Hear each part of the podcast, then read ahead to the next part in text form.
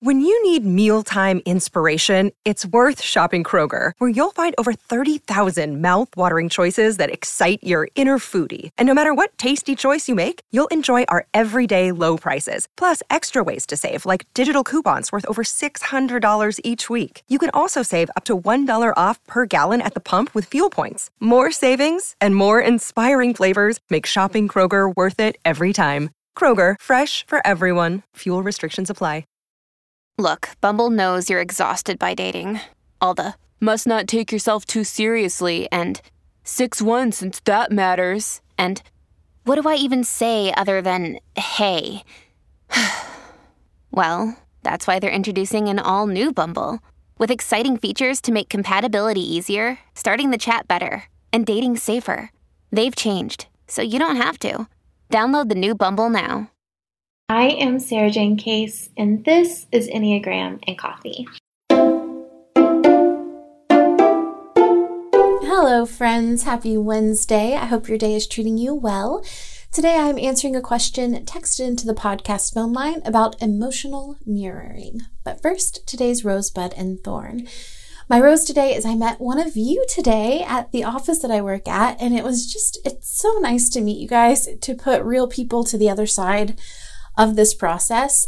And I just, it, it always means a lot when you introduce yourselves. So thank you for doing that.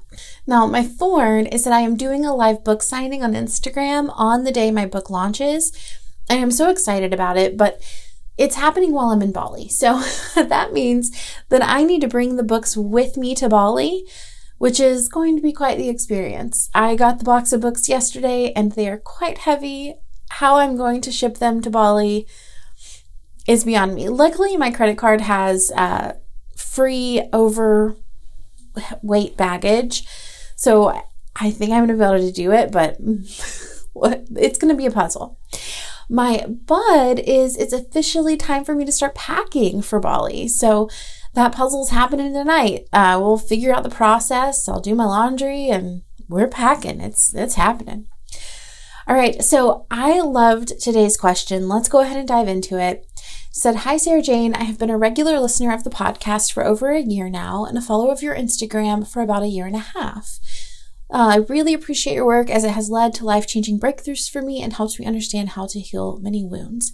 Thank you. But thank you for saying that. I identify with type 4, specifically 4 wing 5, sexual subtype. Oh, you are the same as my husband. And I have questions about the mirroring phenomenon. I didn't think this particular behavior applied to me until you mentioned it a few times on your Instagram live chat about marriage and relationships. Can you discuss the desire for mirrored intensity a bit more? What motivates it, what need is seeking to be met, and how to meet it? Perhaps some resources that explain this behavior behavior for further study. Thanks so much, Mookie Rose. Thank you so much, Mookie Rose, for sending in such a good question. So, for a lot of fours, they have specific woundings around two very specific things. Number one, emotional validation. A lot of type 4s never experienced emotional validation as a child or didn't experience it from the grown-ups that raised them and or had inadequate emotional validation. So in their life, they've learned to seek that motivation or seek that validation from other sources or for themselves. The other thing is belonging and a sense that they're somehow different than other people, they somehow don't fit in they don't belong. This can again start from the family of origin, or maybe you feel separate from or different than the family of origin. For many type 4s, this can look like feeling like the black sheep, but maybe it just feels like not quite fitting in to the group. This can often mean the type 4 in their in the family dynamic is the quote unquote squeaky wheel, right? The one who doesn't want to gloss over things, who wants to talk about their feelings, and maybe has a family who says, Hey, just get over it. Let's move on. And that can be really wounding, right? And that, that forced space. Now, who's to know which comes first, right? The, the wound or the sensitivity to the wound? I'm not, I don't know. I don't think anyone has that definitive answer. But what we do know is that the wound is there, right? This desire to be validated, a loss of, a missing of that validation, a desire to belong, but a missing of that belonging. So, these two things, right, are cravings and wounds from childhood, from early childhood. So, as an adult, right, when those wounds get triggered, you may not be able to recognize validation if it's not also combined with belonging. So, having your emotions mirrored can feel like belonging. We are not separate from each other. You feel the same as I feel. We are the same. And so, seeking that sense of belonging, seeking that validation through seeing the other person express those feelings back to you can offer you kind of a glimpse into what it would look like if you belonged and were validated in its entirety. Now, because you grew up unused to being validated, the craving runs really deep. I think we all have this like unquenchable thirst like every single type have it. Sevens have an unquenchable thirst for pleasure, twos for love, and the one for fours is being met emotionally. Now, the thing about the unquenchable thirst is no one else will ever be enough to fulfill it. Now, we're certainly going to try, right? Like, as a seven, I will certainly seek out people who make me happy. I will seek out someone who offer me as much permission as possible to have as much joy as possible in my life, to be a source of joy in my life. Twos will seek out as much love as they can possibly get from other people, but because it's an unquenchable thirst, it will never satisfy us. So, how do we move through this? Number one, we have to learn to accept their validation as it stands, right? So, imperfect validation is still validation. So, even if the person in our relationship isn't going to reflect back to us the feelings that we're having, they can still empathize with us. They can still validate that our feelings are sincere. And, and sometimes when we're not feeling that sense of being fully in sync with the other person, we're missing that belonging piece. It can feel as though we're not being validated. Even if the person is saying you have every right to your feelings, you may, because there's not like an emotional match, it may still feel like you're being rejected, that your feelings are being rejected, right? Because you're seeking validation that comes with belonging, which can look like a match in emotion. Now, sometimes as partners, right, when we're in relationship to a type four or anyone who wants to be validated, it can be incredibly helpful, right, to mirror that back to them on purpose to say, I sounds like you're feeling this, or I hear you saying this. Um, and that can be a really effective tool to offer some semblance of that support without having to meet them in the emotionality place, which maybe isn't always helpful, right? Sometimes we need one person to stay calm and grounded. Now, the problem with that is that it can often feel like abandonment. Space can feel like being left in the cold by yourself to feel your feelings alone. So that's what brings me to point two, which is start to see energetic space as a good thing, right? Because healthy relationships, we are not building and building on each other's emotions. We're one person is able to stay calm if the other person is triggered. We're not catching our emotions. We're offering space for the other person to feel what they feel, validating that emotion, but not taking it on as our own. This is a healthy space because this is the place where compassion can truly thrive. When we start to feel the emotions of another person, we start to treat those emotions as we treat ourselves. So, what I mean by that is if I'm feeling the, the emotions of my husband with my type 7 character traits, the way I tend to have talked to myself, especially in the past, is well these these emotions are invalid.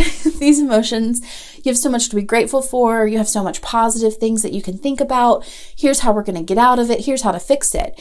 So when i'm matching my husband's emotions and i'm operating out that means that like i'm also in a place of emotionality which means i'm not leading with my prefrontal cortex, which means that I'm making decisions from that limbic part of my brain, which is just trying to survive when I'm in that space, right, what I'm doing is I'm going to use my coping skills. My coping skills come with positive thinking and fixing, which feel terrible to my type 4 husband, right? So the best thing I can do for him is maintain space so that I can see his issues as his issues and not try to solve them through my limbic system, solve them through my prefrontal cortex, which is really just to hold that space and allow him space to feel what he's feeling without me kind of going into it with my type 7 sensibilities. And then finally, the third piece of how do we move through this, and this is where we get into that unquenchable thirst piece, because no one else will ever be enough to fulfill it. You have to validate the hell out of yourself.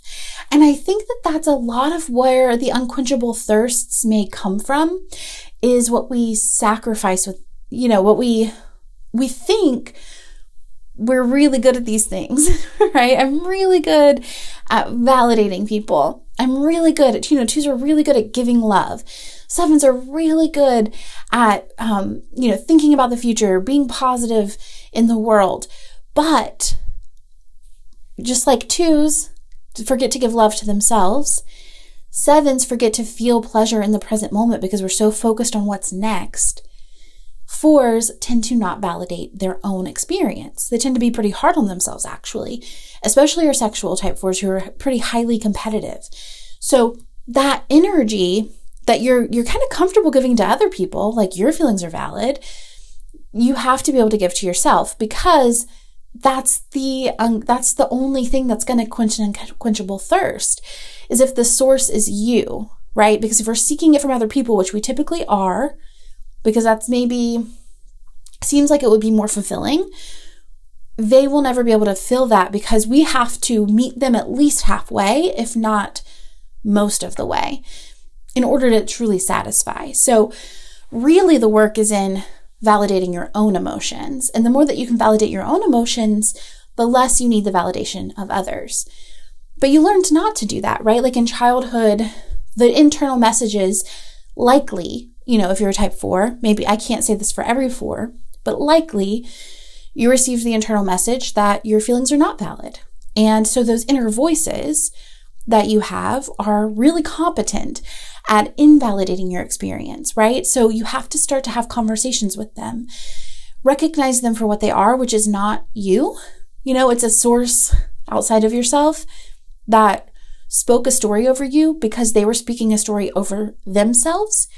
And if you look at it through the lens of the Enneagram, right, you can start to see, like I talked about, what I do as a seven. If I'm operating from my limbic system and I'm trying to survive and I'm trying to orient my husband's feelings around the way that I deal with my own feelings, it becomes so obvious, right? Like, this is my issue, right? As the seven, I have a discomfort with my emotions. That's not the force problem.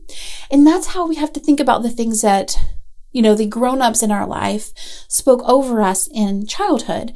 Remembering, okay, maybe my parent is a type three, or maybe my parent is a type nine. And these talking about emotions feels really scary to them or feels really controversial to them or like conflict or um, you know it brings up something from their childhood and this can help you to have compassion for them while at the same time understanding that their suppression of their emotions was never meant to be your problem and i'm really sorry that that was spoken over you and put onto you but you don't have to carry it anymore, right? You get to validate the hell out of yourself right here, right now. So, okay, I hope that that was helpful. Thank you so much for sending in such a good question.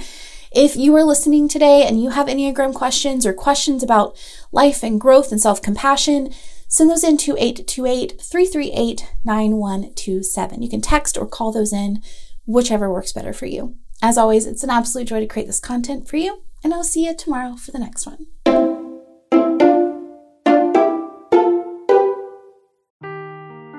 Seeking the truth never gets old. Introducing June's Journey, the free to play mobile game that will immerse you in a thrilling murder mystery. Join June Parker as she uncovers hidden objects and clues to solve her sister's death in a beautifully illustrated world set in the roaring 20s. With new chapters added every week, the excitement never ends. Download June's Journey now on your Android or iOS device or play on PC through Facebook Games.